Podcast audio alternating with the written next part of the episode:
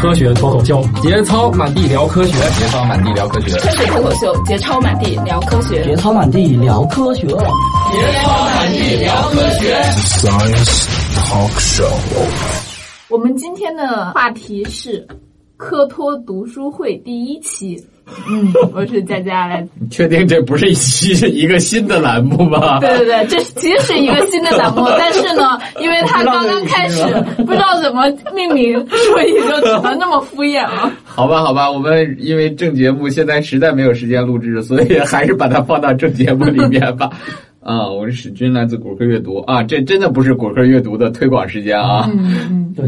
这个史军是出书的，然后我是读书的，嗯，我是史蒂德，来自果壳，嗯。嗯，所以最近呃不是最近了，就二零一五年开始，嗯。嗯，做了一个决定，嗯。嗯，什么决定？什么决定呢？就因为你知道上下班了。不是 上下班上下班都是很无聊嘛，上下班非常非常无聊，而且你知道的，北京大北京城有好几个山东这么大，就你从城的这头坐到那头，再从那头坐回来，可能一天时间就过去了。所以为了防止上班下班的路上只能盯着其他人看呢。那就只好是做了一件新的决定，就是我干脆看书吧。哎哎，打打打打住，打住！什么情况？这是听着其他人看？因为你地铁挤你不知道啊，公交挤你不知道啊。你如果不看书的话，你岂不是只能盯着别人看吗？嗯。可是你为什么选择了选择了这个什么纸质书呢？对，嗯，选择纸质书的原因其实很简单，是因为那个 Kindle 现在还挺贵，买不起啊，太贵了。好吧。所以就大哥，你觉得那个高峰期的时候，你有那个空间可以把一本书拿出来吗？哎，我上下班路上都有做。好吧。对。那就为什么呢？是因为从起点站坐到起点站，所以你只要多等一等，总是有做的。好吧。嗯嗯。所以，所以就开始读书了。当然，书你。对书的选择其实是，呃，第一不要太厚，不要太重，不要太大，嗯，否则你是拿不出来的。第二就是千万不要看那些很富有哲理、很容易让你脑子钻进去出不来的那些书，譬如说。呃，比如说有一本叫做什么歌德什么巴赫什么什么，就那本猜想什么的，那叫什么来着？就就是什么奇异什么什么集之类的啊。总之那书名我都记不住。是歌德和巴赫的书是吗？对对对对对对。哦，不是歌德巴赫的书，是歌德这样的书会让你很容易坐坐过站。哦。当然了，如果终点站就无所谓了。你知道北京的终点站，你到终点站不下车的话，会有人上来赶你的。对呀，直接把你拖走。其实他要不赶你的话也没事，你可以坐到下一站。嗯，地铁的终点站后面还会有一站。啊，不知道吗？入库了是不知道。对对对对对，这个我们我们曾经找找人讲过的。入库了，对。所以，我我没有那样子在车上死不下车的那种。有有有有有在车上直接睡死过去。然后，所以基本上就就开始看书了。嗯。然后，而且为什么看纸质书的原因，是因为。经常会有人给我几本纸质书让我看，哦，比如说史军他们的果壳阅读，对对对，这样，然后你就选择了看别的书。对对对，我这次看的不是不是史军他们出的书，但是这个其实啊，可以跟大家讲一下，这次是刘慈欣他写的一本。旧作，旧作，对，这个其实是他之前的好多个短篇小说集，好多篇小说，其实我看了之后发现，我之前可能在科幻世界或者是什么东西上都看过。对，其实其实大刘大家都很熟了，听我们节目的人应该都知道。嗯，而且最近不是说了传了一个啊，也不算传，这已经确实的一个消息，就是他们终于要拍电影了。哦，对，那个电影那个宣传片实在是太震撼了，一个人都没有。对，就跟那种网页那就是网网网游的宣传片，好吧？对对对，哦，一个人物形象都没出现，我现在一个演员都还没敲定呢。对，现在现在好，前几天前几天。那个，就《三体》现在是有个论坛，你知道吗？啊，是吗？三体论坛的那个负责做推广的人到了果壳，来向我们果壳网的那个那个 AI 来来来讨讨教经验，讨教经验。对对对对。然后呢？然后我就跟他打了声招呼。嗯。然后很奇怪的是，他居然不认识我，所以我觉得他们就没希望了。当然，这个电影什么的还得等他出来再看，是吧？所以我们这次是读书会第一期啊，嗯所以就来读读书。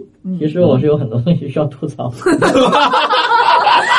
们这个栏目改成科托读书吐槽会是吧？对科托吐槽读书会。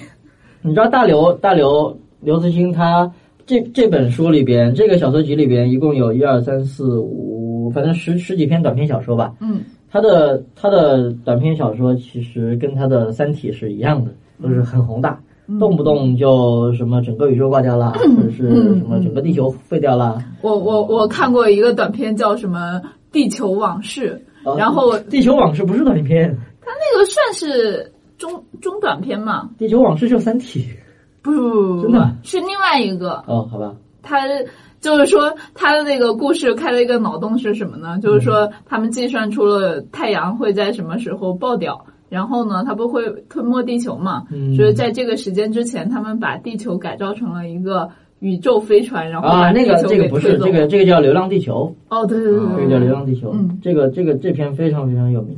但《流浪地球》里边，他他提到的那种方法啊，先不说这个，就是他这这本书里边有有十几篇短篇小说，然后大部分都是不是把宇宙给终结了，就是把地球给毁灭了。但是通常不是借人类的之之手，就就会有涉及各种各样的外星文明嘛。但是嗯我发现大刘有一个特点，就是他呃所有的外星文明跟人类要进行沟通的时候，嗯。在他这个小说里边，通常都是会，比如说飞船大老远来了，嗯。然后飞船表面好像变成了一个显示屏，然后嗯出来一个类似于人的形象，然后要跟那个被选中的或者是自己去找过去的那个地球人，嗯。跟他们通过一个形象然后说话的方式来跟他交流。哦，对这是大就《山体里面是质子嘛？对，大刘在好多本小说里边，比如说这这个里边有个山，嗯。嗯。山这本小说其实我觉得它的创意还是非常非常好的，嗯。就是说来了一个大飞船，嗯。大飞船呢停在了地球的近地轨道上，嗯。停到轨道上之后呢就不动了。那么，因为它本身很大嘛，就把地球上的海给吸起来了。因为海水像像哦。像像那个什么潮汐一样，只不过那潮汐不动了，就就嗯固定在那个地方，就好像有水构成一座山。但我没有算它有多大的引力才能把水给吸成一座山，但是那个里边它最终这个有一个人，有一个人是这样的，呃，剧透啊，大家如果没看过的话，可以抱着读书。就是是一个人，一开头是在一个赤道上的一个船上，嗯然后那船长就看一个小哥觉得他不爽，嗯然后就问他：“你为什么我们每次靠岸你都不上岸呢？”然后那小哥嘚不嘚嘚不嘚就说说了半天，就说我是为了惩罚我自己，为什么呢？是因为当年他他他是一个特别喜欢山的人，嗯他是爱山如命，然后就爬山嘛。嗯然后呢，他就在大学的时候，快毕业的时候，组织了他们学校的登山队，嗯，去爬一座山。然后爬到那个山的时候呢，因为他是队长，所以在他坚持下，因为好像说是什么风暴要起来了，然后他还是觉得可以去冲一冲顶，他就去冲顶了，就就搞到其他人都死掉，他一个人活下来回来。嗯，所以他本来是要跳楼的，但是在跳楼的之前呢，他的老板、他的导师跟他说，死其实是一件是是个解脱，不是一个惩罚。所以你要做惩罚的话，你就去干一件，比如说特别恶心你的事情，不不叫恶心，特别膈应你的事情。后来差还是 一个意思吧？就是怎么什么事儿呢？他既然这么喜欢山，那就干脆，所以他就惩罚自己，就永远在一艘海里的船上待着，就永远见不到山。嗯嗯，其实我觉得好多海边其实可以看得到山的。对啊，当然就不说这个了。所以后来这个外星人来了呢，那个那个就把所有的就反正就在那个飞船的底下吸成了一个山，嗯，然后然后这个人就说这是天意呀、我都我都到了离离海最离山最远的地方，居然又又造出一座山，嗯我一定要爬上去。所以那个那个船长就说：“你去吧，反正本来就觉得你这人不正常，赶紧走。”然后就给了他一个小艇，让他自己爬，然后大船就走了。嗯然后是这么一个故事，然后他就千辛万苦爬到了山顶，嗯，爬到山顶往抬头看，然后就发现那艘大船下面变成了一个什么 LED 屏幕之类的，嗯 然后有一个形象跟他对话啊，不是对话，是他他可以说话，让但是那个对方是用对方是用文字字的形式显示在上面。这是这个就觉得很很奇怪，他好还有好多其他的小说都是这种形式。然后那天我就在微博上吐槽，我说大刘大刘的小说里边跟就是好像涉及到外星文明跟人类文明的交流，它好像都不是通过无线电波啊，或者它都得飞来一个东西，然后给你面对面的这种交流。嗯，然后有人有人在后面回复，他说可能是写小说的时候只有电话，那时候还没有网络，还没有什么什么微信之类的东西，所以我觉得有可能吧。不过这种，呃，另外一个人他他说的是，这其实就是作者比较懒。因为这种方式就最容易写成对话的方式嘛。因为你你叙事写小说的话，其实你要描述一个场景，其实很很费脑力的。嗯，所以还不如就直接写成两个人对话的方式。其实这个在我们果壳写文章的时候也是经常这样。你看我们的高端访谈都是对话。啊，嗯，然后然后就开始可以吐槽一些别的事情。啊，刚才我说了那个山，其实你还有要吐槽了是吗？对。那那个山，它得多大一个东西靠在那儿，然后能够把地面上的海海水给吸到一个形成一个九千米高的高山。其实如果如果真的有这么大的一个引力东西停在地球附近，然后能够把水都吸到九千米高的高度的话，那什么都应该吸过去了。对，那它里边说的是把空气给吸走了。呃，把空气吸走。对，空气会从那个引力最微弱的地方跑掉，这这个是有可能的。但是我觉得它如果是这样的话，那地球上肯定你首先那不都死光了吗？地壳啊什么的，火山爆发、地震这些肯定是少不了的。嗯，那么其实应该就不会有这么闲情逸致供这一个人抬头对着一大屏幕自言自语这么老老半天了。嗯嗯，所以其实这里面可以讲有好多。所以说，还是还是那句话，就是你要接受它的设定。对，接受它的设定。啊，张文道这这篇其实应该很多人看过。嗯嗯，这个我看过。对，张文道就是说，呃，人类终于完成了一个很巨大、很巨大的一个加速器。嗯。然后说。绕是是绕地球。呃，在北纬四十五度的地方绕地球一圈。嗯。整整一圈，这样那个粒子在里面加速完了之后，就可以以非常非常高的能量，然后对撞。对撞完之后呢，结果他们要在就在他们要进行呃正式的实验的前一天晚上，加速器不见了，然后变成了就就就是不见了，是什么也没变成。所以是怎么回事呢？然后就就就突然出现了一老头，一个老头的形象，拄着个拐杖跑过来跟他们说说，哎。我是为了保护你们啊，为什么呢？是因为我就知道你们所有的智慧生命到最后有一天肯定会变成要对对于这个追呃终极真理的追求，嗯，所以呢，你们肯定会造一大加速器，肯定会来撞这么一下，撞这么一下呢，就会导致它这里面叫做真空衰变。这个这个这个确实在物理里边是有这么一个说法的，因为我们现在的真空其实并不是能量最低的这么一个状态，嗯，呃。呃，这个量子量子力学如果有了解的话，就会知道真空里边其实不是空的，它是无数每时每刻都有一对一对的粒子形成，然后又消失掉，然后形成又消失掉，这种叫做虚粒子对。嗯，呃，虚粒子对，所以又因为有虚粒子对呢，所以如果当它碰到黑洞的时候，如果两个粒子哎，我产生消失掉，产生消失掉没问题，它还是空的，然后产生了一个啊，产生了一对，然后有一个掉到黑洞里去了。剩下剩下这个它就没有办法消失了，所以它就只能再跑出来。这个就是霍金最伟大的一个科学上的一个提出的观点，就是黑洞也会向外辐射出粒子，就霍这个叫霍金辐射。嗯，因为黑洞辐射了粒子，所以黑洞相当于它在蒸发。嗯，所以一些小，特别特别是比较小的黑洞，最后就会蒸发蒸发，最后就没有了。嗯嗯，这个是这个就是当量子遇到了相对论，就会产生这样的一个奇怪的现象。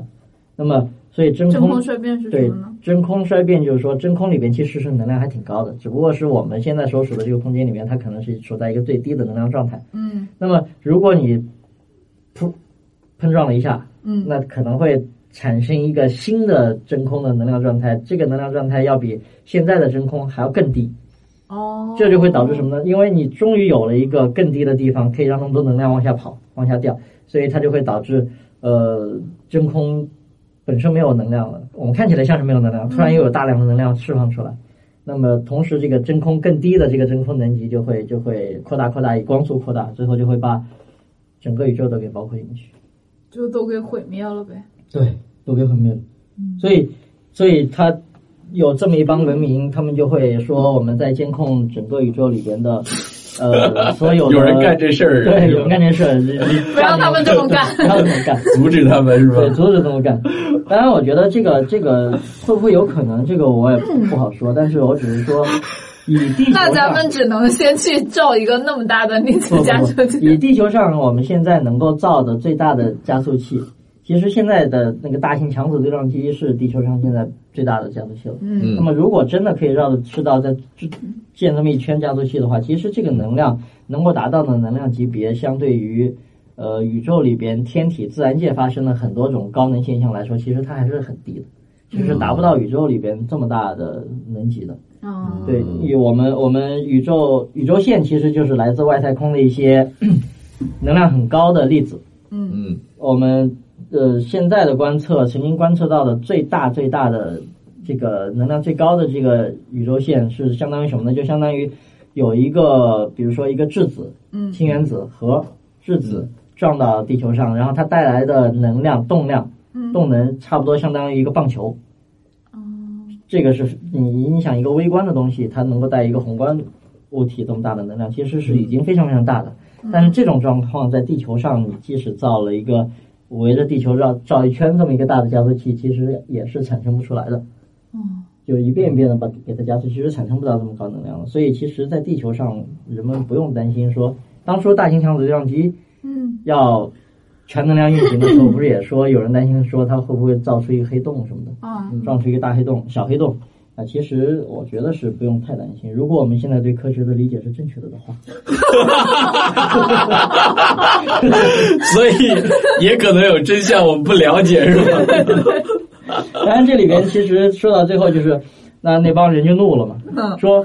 你凭什么不让我们造？你们都知道了，你们已经知道终极真理了，凭什么不告诉我们？所以他们第一个要求是，你既然你知道，你告诉我们呗。嗯。然后那个人说不能说，就是说不能说，说这是一个什么什么原理，说我们不能像像你们，你们还没有，就比如说不是说不能告诉你们终极原理，如果你们还是一个很原始的，比如说连牛顿三定律都还没有发现的文明，我们连牛顿三定律都不能告诉你们，所以呃不能教。也不能让你们试，那怎么办呢？嗯，所以后来这里边就有人，就有些科学家就提出来说：“那你告诉我，然后把我灭掉，嗯，就完了吗？”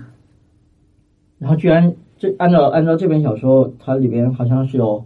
好多个科学家都愿意这么干，然后抛家弃子啊什么的。而且我记得好像不光是科学家，就是还有一些，比如说生物学家。对呀，生物学家去掺和什么呀？啊，它里边有一个问题是恐龙是怎么灭绝的？我觉得这个就恐龙把这个造出来了是吗？我觉得这个其实是不会涉及到太根本的问题，它只是一个，因为现在关于恐龙灭绝的，呃。理论有很多嘛，嗯，你可能说这个，也可能说那个，但是你你不可能因为为了要确认百分之百知道我恐龙是怎么灭绝的，我就我就连命都不要了。所以我觉得这篇这篇其实，我是觉得大刘他把科学家描述了描述成了一个有点像脸谱化的人物，就类似于他们就是追求真理，他们就是呃除了追求真理以外，别的东西都不重要了。嗯，其实我觉得现在科学家有这么。有有多少科学家是现在这个样子？为了真理牺牲生命？对对对对对，还还是有的，我觉得是吗？嗯，还是有的，但是没有像他小说里面那么多。对，我觉得这个是不是就是有的 外星人为了防止地球上面的科研力量过于强大，就那种过于追求真理的，全都已经走了，对对对，全都已经被收回去了，留下一些不太不太想知道的。嗯，对。对，所以说，所以我其实我是对，我是对这篇小说是觉得这个这个对科学家的描述太狭隘。当然，不光是这个，其实好多好多好多的电影里边对科学家的描述其实都挺怪的。对，是啊，科学家就是一个，但如果如果要么就是那种，比如说给给零零七或者是给那个蝙蝠侠造各种各种装备的那种东西，那是正面的。对，正面形象，但这种一般不能称为科学家，这种一般是技师，嗯，对，或者是对 Howard，工程师。但是如果真的有那个什么科学家的形象，估计就是比如说，呃，突然他他他发现了什么东西，然后要毁灭地球、毁灭人类之类的，对科学怪人，科学怪人。其实这个东西，呃，我觉得你想人类人类能够发展到现在，其实人类活着其实是一个一种本能了，繁衍后代也是一种本能。但是人类到现在能够活得这么长寿，然后能够活得这么舒服，然后活得这么懒，嗯，对吧？其实人类现在其实活得很懒的。就比如说我天天早上，我我如果不想起床，叫外卖都可以，他就能送过来。你想，你叫一个外卖，何止叫外卖啊，现在都可以叫厨师去你家给你做饭了，是吗？对啊，这他能自可以的，带厨房吗？可以的。可以啊。他能自带厨房吗？但是 但是他自带给你东西，但是那些东西 他是给你票，然后你要付钱的。我知道，但是基本的料你是要备的，比如说那个油啊呃，，对啊，盐啊啊什么的，什么的你这不能。但是问题是，哦，我听过一个我的我朋友说过，嗯就是这个这个怎么说呢？他们甚至会用掉半桶油 做一次饭啊。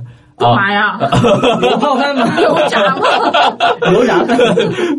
对对对，你可以点菜，但但是他他会不不惜调料的，不计成本不。计成本给你做是吧？反正这个油又不是我出的，对对对。对，又回过去就是说，如果你点外卖，给他差评吗？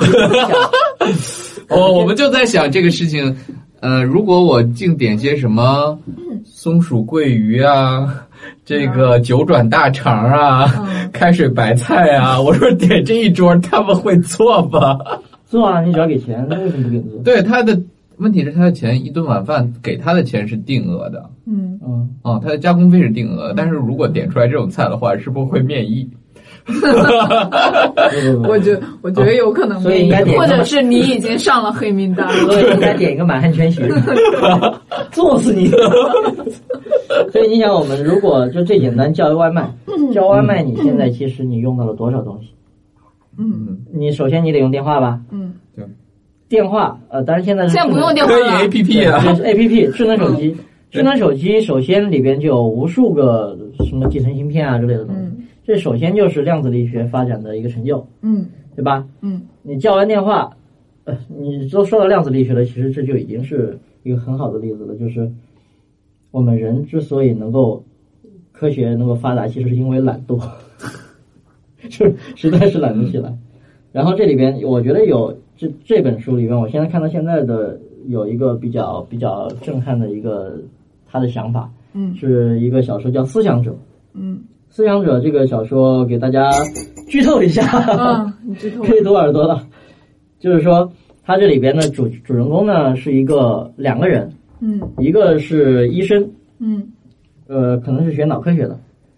反正他故事开始就是说有一个天文台，嗯。然后有一个科学家，然后可能是散步不小心从山上摔下来。了，然后这个人作为一个那个脑外科的医生，就跑去跟着幺二零急救车跑去救他。嗯。救他呢，然后救完了之后呢，不知道为什么他没有跟着那个那个急救车回去，然后他就在天文台那边，然后就逛逛逛逛到了一个天文台里边。嗯。天文台里边遇到了一个貌美如花的女科学家，女天文学家，嗯。然后他就，然后他们之间就发生了某种化学的这种心动了一下，就是。啊，就产生了情对对愫嘛。对对对对。然后呢，那个女女那个女科学家是研究什么恒星，它里边说的是恒星闪烁，嗯说恒星会有一种很奇怪的东西，不闪一下，闪完之后呢，它就是观测这个东西的。当然，最开始观测可能是观测最容易观测的恒星就是太阳，嗯所以而且这个女科学家说她她比较喜欢雨花石什么的，所以她就用雨花石拼那个太阳闪烁的时候的某种什么变化曲线，嗯拼了一幅画。嗯。跟他说这是，比如说前几天发生的闪射，然后他就，然后这个这个医生就把这幅画给收下了，这个女科学家把画送给他了，嗯。他收下了，挂回家了，然后这个故事就一下子跳到了好多年前，嗯。哦，不是跳到好多年后，嗯。可能过了十年，哦。过了十年，然后这个人长大了嘛，本来是个医学生刚毕业，嗯，现在他好像已经成为这个医院里的的老专家了。呃，对，老专老专家了。然后呢，然后他从此以后就是在那十年间，他没有再再也没有去过那天文台，也没有跟那个女 女科学家联系过。那么十年以后，他们是组织春游，嗯那个医院组织春游，也没跟他说去哪儿，然后就拉上他了。然后他就结果下车一看啊，上海是天文台，然后他就想起了十年前的那个夜晚，然后看到了那个美丽的女科学家，然后他就跑去找她。发现那女科学家还在。医院去天文台去吹牛，我靠，这是一个什么奇葩的这个？好吧，嗯嗯，很有科学素养的医院。然后就他就他们俩就开聊嘛，嗯，聊完之后发现那女科学家还有个习惯，就是她现在已经不光开始研究太阳了，还研究其他的星星，嗯，呃，也是研究那种什么闪烁有有什么变化曲线的，嗯，然后她还是有那个那个习惯。就是说会把这个变化曲线，然后用雨花石拼出来挂墙上。嗯，然后他就盯着一幅画说：“诶，这幅画你十年前不是送给我了吗？你怎么现在又重新做了一幅嘛？”嗯，然后那女科学家说：“不是啊，这个就是我们前几天看到的另外一颗恒星发生了闪烁。”嗯，所以由此导致说他们发现，哎，原来十年前太阳闪烁了这么一次，然后十年后那颗星星也闪烁了这么一次，然后那个那个女科学家就说：“呃。”怎么回事呢？两颗星星闪烁发生一样的，那不太可能。嗯，就发现中间正好光从太阳传到那颗星星，然后那颗星星再传回来，需要十年的时间。就是正好是太阳发生一次闪烁，然后那次星那那颗星星它接收到太阳的闪烁之后，它也闪烁了一下，又传回来了。所以那那当然在这两个科学家不是在这两个小说主人公里面，他可能会觉得这个这这是什么毛？这是什么鬼？这个这个想要证实怎么办呢？呃，那就再看离地球更远一点的星星是哪颗。嗯啊，他们找了一颗天狼星，天狼星离地球更远嘛，就是八光年，将近八光年。所以当时过了十年，天王星八八年再来一个来回的话，差不多需要十七年。再过再过六七年那样子。嗯，所以他们就约好时间说，再过六七年，然后呃，如果闪烁的话，还回到这个地方来。就他们等于是。等于是按照星星的这个这个光的传播的时间来做了下了下面一个约定，嗯，然后就各自又分开了，然后各自结婚生子啊什么的，然后继续这个男主角心里有一块地方在想着那个 很过很很很垃圾是吧？我就说这个男主角其实很宅，不是很渣，嗯。那么过了几年，他们又回来，又发现哎，确实是这个样子。最后他们又过了几年，是是。对啊，又过了几年。对，就他们又做了一个实验。嗯，总之这个就是他们花了差不多一辈子的时间，终于证明说，这种闪烁在整个的整个的宇宙里边，恒星这边闪一下，然后它接收到另外一颗恒星接收到它的闪烁，它也会同步的跟它闪一下。这个东西是什么呢？烽火台吗？对啊，对对对，烽火台。当然，他这个小说设定其实是经过他的很很一个一个经过他的这个这个想法的，就是说为什么要设置一个是天文学家，一个是脑脑外科专家？所以在这个小说最后的时候，就最后一次他们聚在一起来讨论说：“你你又看到那颗星星闪了吧？”他说：“是啊，是啊。” 这时候，那脑外科专家的就给那个那个天文学家给了他一个模型，嗯，就是先给他看。就是好像是一一一片半透明的，上面有有好多个点，然后突然中间有一个点闪了一下，然后其他周围的那些点也跟着它从从近到远那么闪啊闪啊闪。嗯，所以这个是什么呢？那个那个天文学家说，这个是你你根据我们的发现做的这个恒星模型吗？然后这个脑科学家说不是，这个是人的大脑里边的神经元，神经元反应的模型，就有一个神经元。如果如果发出发出一个刺激，发出一个信号的话，它它其实是通过呃什么触突突触啊，或者是触手什么的，一个一个把这个信号传下去嘛。嗯，所以就是通过这样对，所以它这个里边最后就是把整个宇宙里边的星星比成大脑里边的一个一个神经元。嗯 所以你想神经元，人的脑子里边的神经元，其实我查了一下，我后来在百度上查了一下，不保证正确啊，因为。因为我本来想通过维基或者是通过谷歌去查的，但是在地铁上抢的很厉害，不是在地铁地铁上打不开，懂的，所以只在百度上查了一下，发现有一种说法说人呃成年人或者正常人的大脑里边有多少个神经元呢？嗯，大概是呃不到一千亿个。哦，而银河系里边的恒星数目其实是差不多也是一千亿个这个数量级。嗯，所以这个这个小说就是把人的大脑的这种思想。嗯，思维的过程跟跟这个假假想的这个恒星一闪一闪的这种传播的方式来来来来，那恒星真的会闪吗？当然会闪，但是应该不会像它这种里面的闪。恒星闪有很多种啊，就比如说最简单的，如果如果像太阳上爆发一些，比如说耀斑爆发，嗯那它就会闪一下。它它这个闪可能会在 X 射线，也可能会在可见光。呃，还有一种闪就是，比如说恒星表面有一些黑子，嗯那么我我如果在地球上看，因为太阳也是自转嘛，嗯那它转过来的时候，如果有一大象黑子转过来的时候，那我看到的太阳它的亮度就会稍微暗一点。嗯等到它转到背面，我们看不到了，嗯那太阳的亮度肯定会又会恢复一点。其实天文学家确实就是根据呃根据这种 亮度的这种变化，然后来来观测那些遥远的恒星它的自转。因为我们再好的望远镜，特别特别大的望远镜看那些遥远恒星也是看不清它的表面有什么样子的，就只能根据它的明暗变化来推测啊它的自转周期是多少。根据自转周期，其实可以算出恒星的年龄。这当然是题外话，当然，但是他他这个本小说里边就是把这个故事跟人的想法结合在一起了，然后最后两个所以我们的宇宙是在上帝的最后最后两个两个主人公在在感慨说：“那你说这个宇宙如果是个大脑的话，他在想什么呢？” 嗯，然后他们的结论其实是，呃可能整个宇宙从生到死，它都完不成一次想一次一次这个思维的过程了。因为因为人大脑里面的所有的想法，可能是不只是一个神经元，可能是一片，嗯比如说一片脑区，它它它有某些活跃的活跃的这个过程，导致比如说我们现在在谈论这本书，它有一个什么想法。嗯但是你想宇宙里面这么大，光太阳就是呃不是太阳，银河系就十亿呃十万光年，嗯。一个信号从这头传到那头就十万年过去了，这只是一个信号，那要产生一片的信号，可能真的是要要好多好多亿年才能有一个想法。那人家也许传的不是电磁波呢，对吧？对对啊说不定人家也许传的当然，这个里边他说的还是还是光速不可突破。哦，那就那就那就是有点麻烦了。所以，所以这个，所以这个生物的这个寿命太长了，是吧？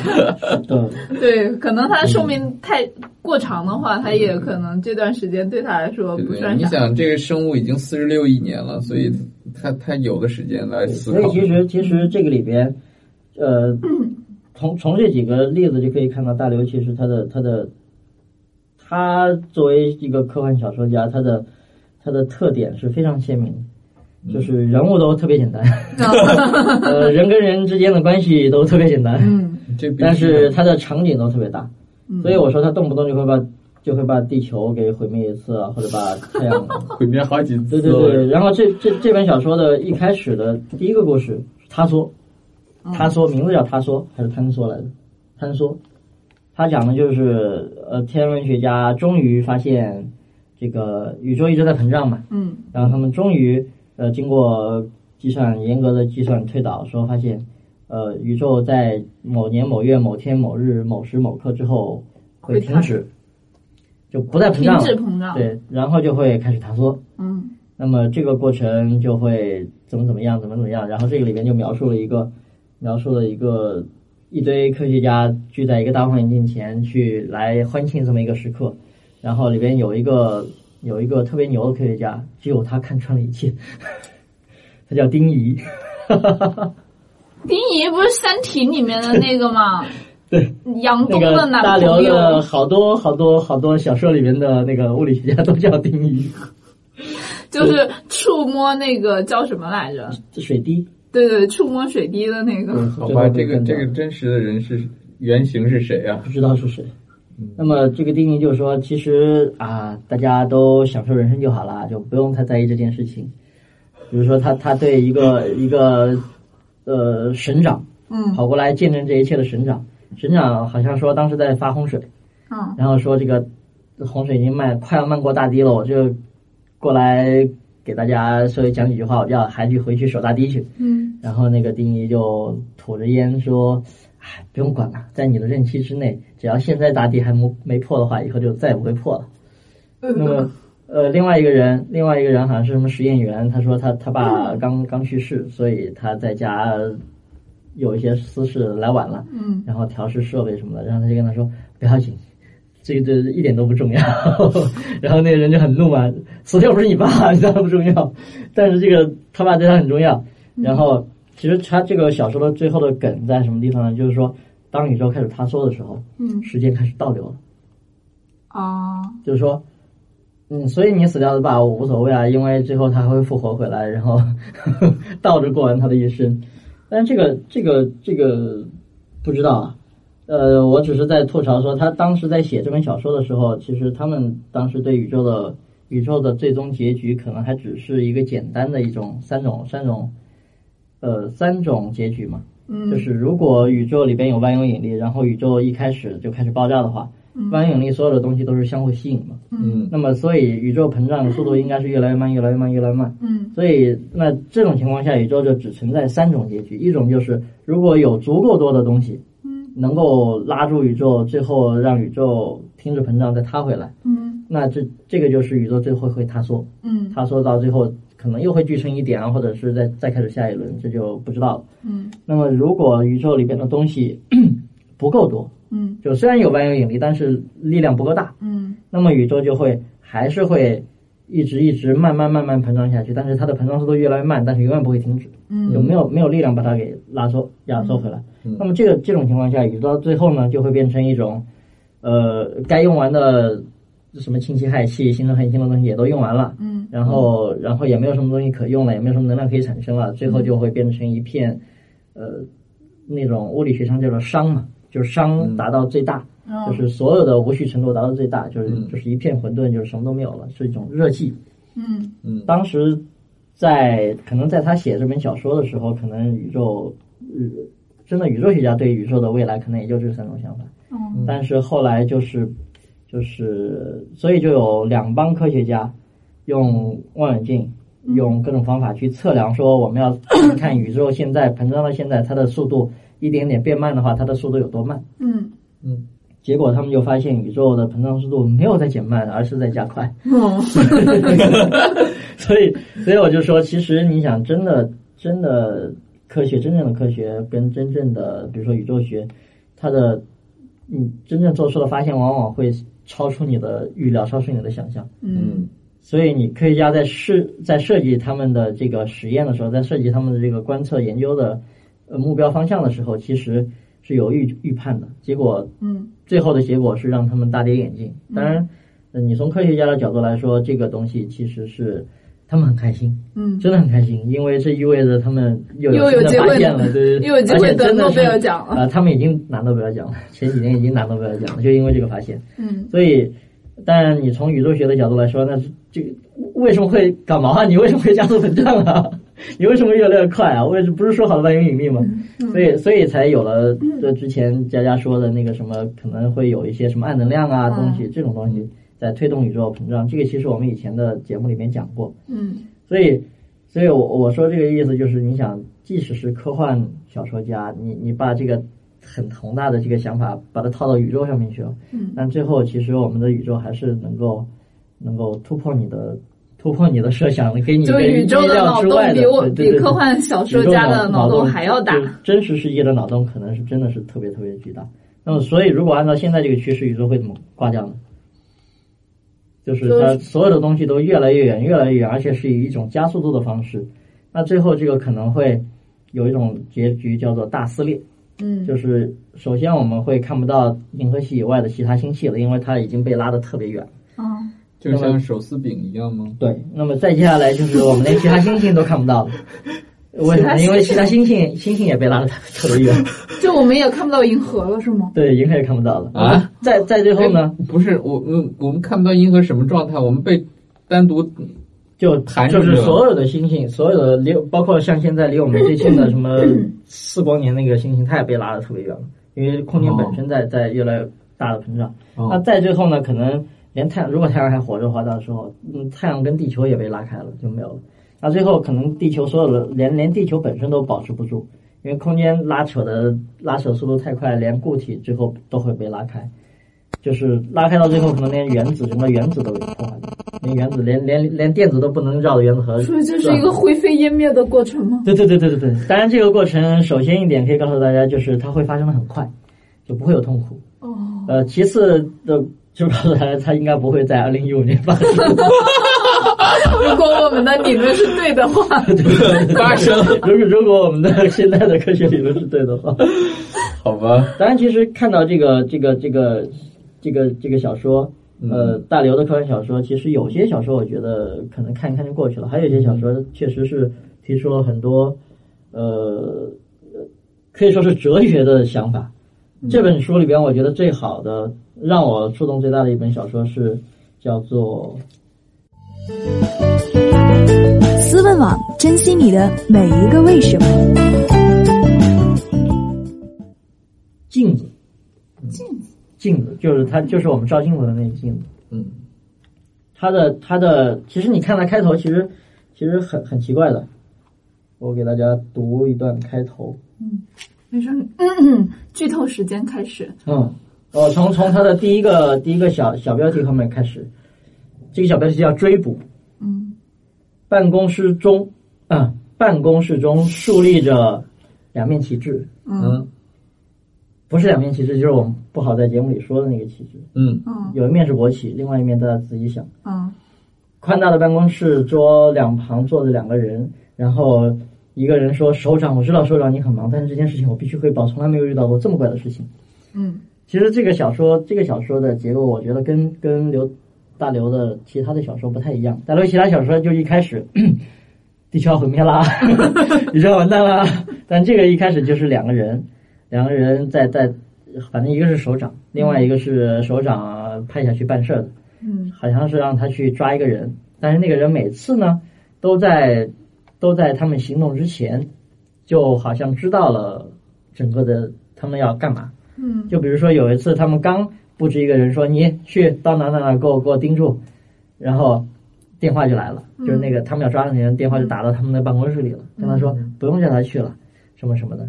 就总之他好像什么都知道。啊，当然他这个这个故事的想法其实其实现在所以不是有内线是吗？对，最后不是因为有内线，而是因为什么呢？而是因为。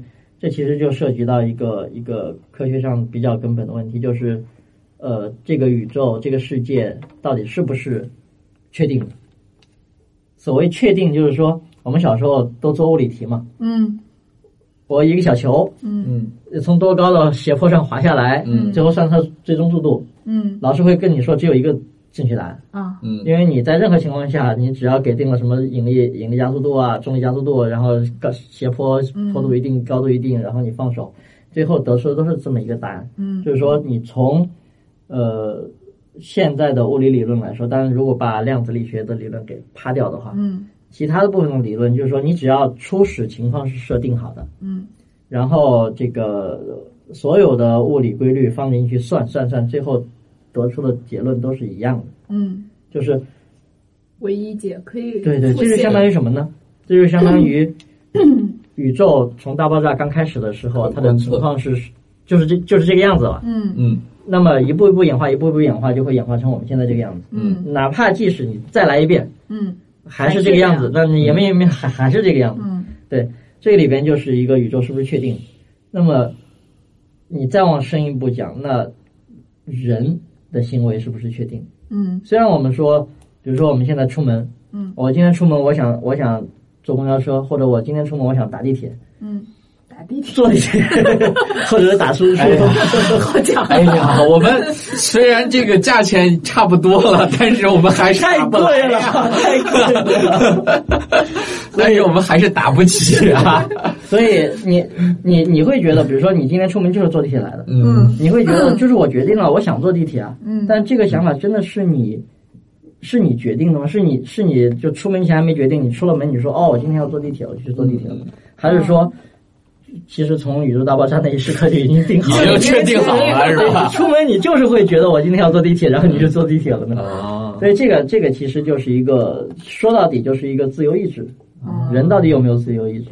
你你的想法是不是真的是你的想法？哇塞，这又上升到哲学问题。对，所以这篇小说的它的它的这个深度 非常非常的。当然，它这个前提是你把量子力学那趴干掉，因为量子力学我们知道都有测不准原理。对啊，对，所以所以其实，在量子力学里边，微观的粒子、微观的那些粒子，它其实并不是说它就确定在哪个位置出现了，它只是一个概率的东西。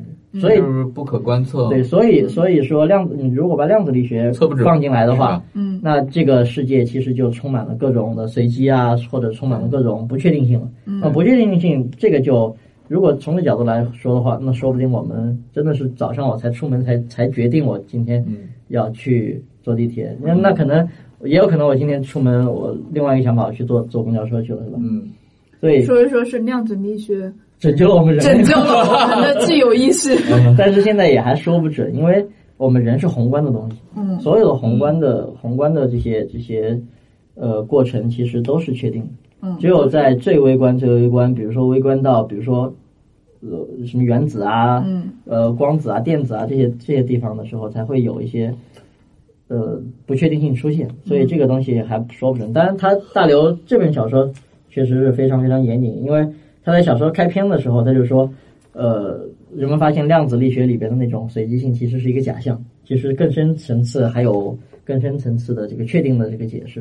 嗯。当然可以告诉大家一个，就是说，这本小说里边的这个假设其实是不对的。嗯，就是他的物理学家对物理学家已经证明量子世界的那些东西确实是不确定的，而不是说因为有某些我们还不知道的原因导致我们不知道它在哪，所以才才不知道它在哪了。嗯，而是它确确实实就是不确定。所以，所以你从真的这个物理的世界的来说，我们现在还真是不知道我们人类到底有没有意自由意志。是不是所有的一切都是就这么确定好的？嗯，当然，你从从，当然你这说到后面，你可能就会就会错过错过下车，你就会一直 就想不到你到底这个到底里面会有怎么回事。所以，其实我觉得在在地铁上看车或者呃在地铁上看书，其实是还是挺好的一个习惯。嗯，现在我这本书快看完了，已经有好多人跟我说：“你看的是什么书啊？我能看吗？”我说你等我看完了，我给你看。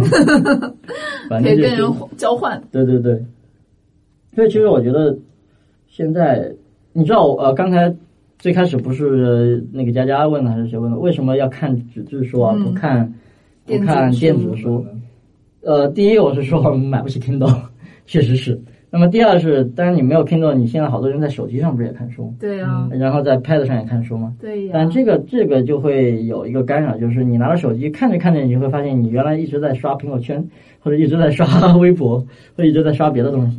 不停的有别的状态通知弹出来。但是你看纸质书的话，它不会，它不会从纸上蹦。没事，你买一个最便宜的 Kindle，肯定能呃。屏蔽掉那一切干扰，就只是很简单，你把所有的 A P P 全都卸了，只有一个阅读的。我微信怎么办？我还跟人联系怎么办？所以其实我觉得这是个好习惯，所以希望大家都来看书吧。嗯嗯，对。很好的习惯，嗯，你想，你看看书，你可以在拥挤的地铁上，在现在已经越来越坐不起的这个很贵很贵的地铁上思考，这个人到底有没有自由意志，这么一个伟大的哲学问题。思考这个地铁涨价是不是必然的，是吧？对，是不是从大爆炸最初大爆炸时期就确定好了？这个这个多有意思！哎，好，哎呀，好，这个脑洞开的有点过大，嗯。所以啊，还是建议大家多看书。嗯，如果实在是看不下去呢，可以建建议大家听我们节目。咱现在好像有好多是那种读书的，是吧？就是把书做成那种什么什么有声读物之类的。这个我觉得应该也可以。但是，可是我发现我听不进去，就是我听着听着思维就飘到别的地方了。对，而且听着听着，你又会发现你又开始开始刷刷微博、手机了。我们今天读书会，嗯。读书吐槽会圆满成功。对，可以，大家大家如果对这本书之前没有看过很多大刘的小说的话，还是可以读一读。嗯，这本书叫做《时间移民》。哦，嗯，对，以后我们会读更多的书。嗯嗯，不光是果壳阅读的书，对，不光是果壳阅读的，基本上现在可以一个月读三本，我觉得。那不错了。今天十号，今天十号这本书快读完了。那不错了。嗯，我去年我数了一下，我看过了多少本书？我看了六十三本书。我靠！没有，中间还有一些。一天一周一个月五本啊！好，一周一本啊。啊，有的书的确是 你不需要过脑子就可以直接刷过的。所以我决定把这里边一篇小说当成一本书，不行我要刷书。好。的编辑，嗯，好，嗯，拜拜。好。下次见。思问网，珍惜你的每一个为什么。更多节目，苹果用户使用 Podcast 搜索“科学脱口秀”并订阅。科学脱口秀官网也可以收听，地址是三 w 点科学脱口秀全拼点 com。你也可以在这些地方找到我们，在微博、微信查找公众号中搜索“科学脱口秀”，与我们互动交流。听众 QQ 群号：幺三六六幺零幺八三。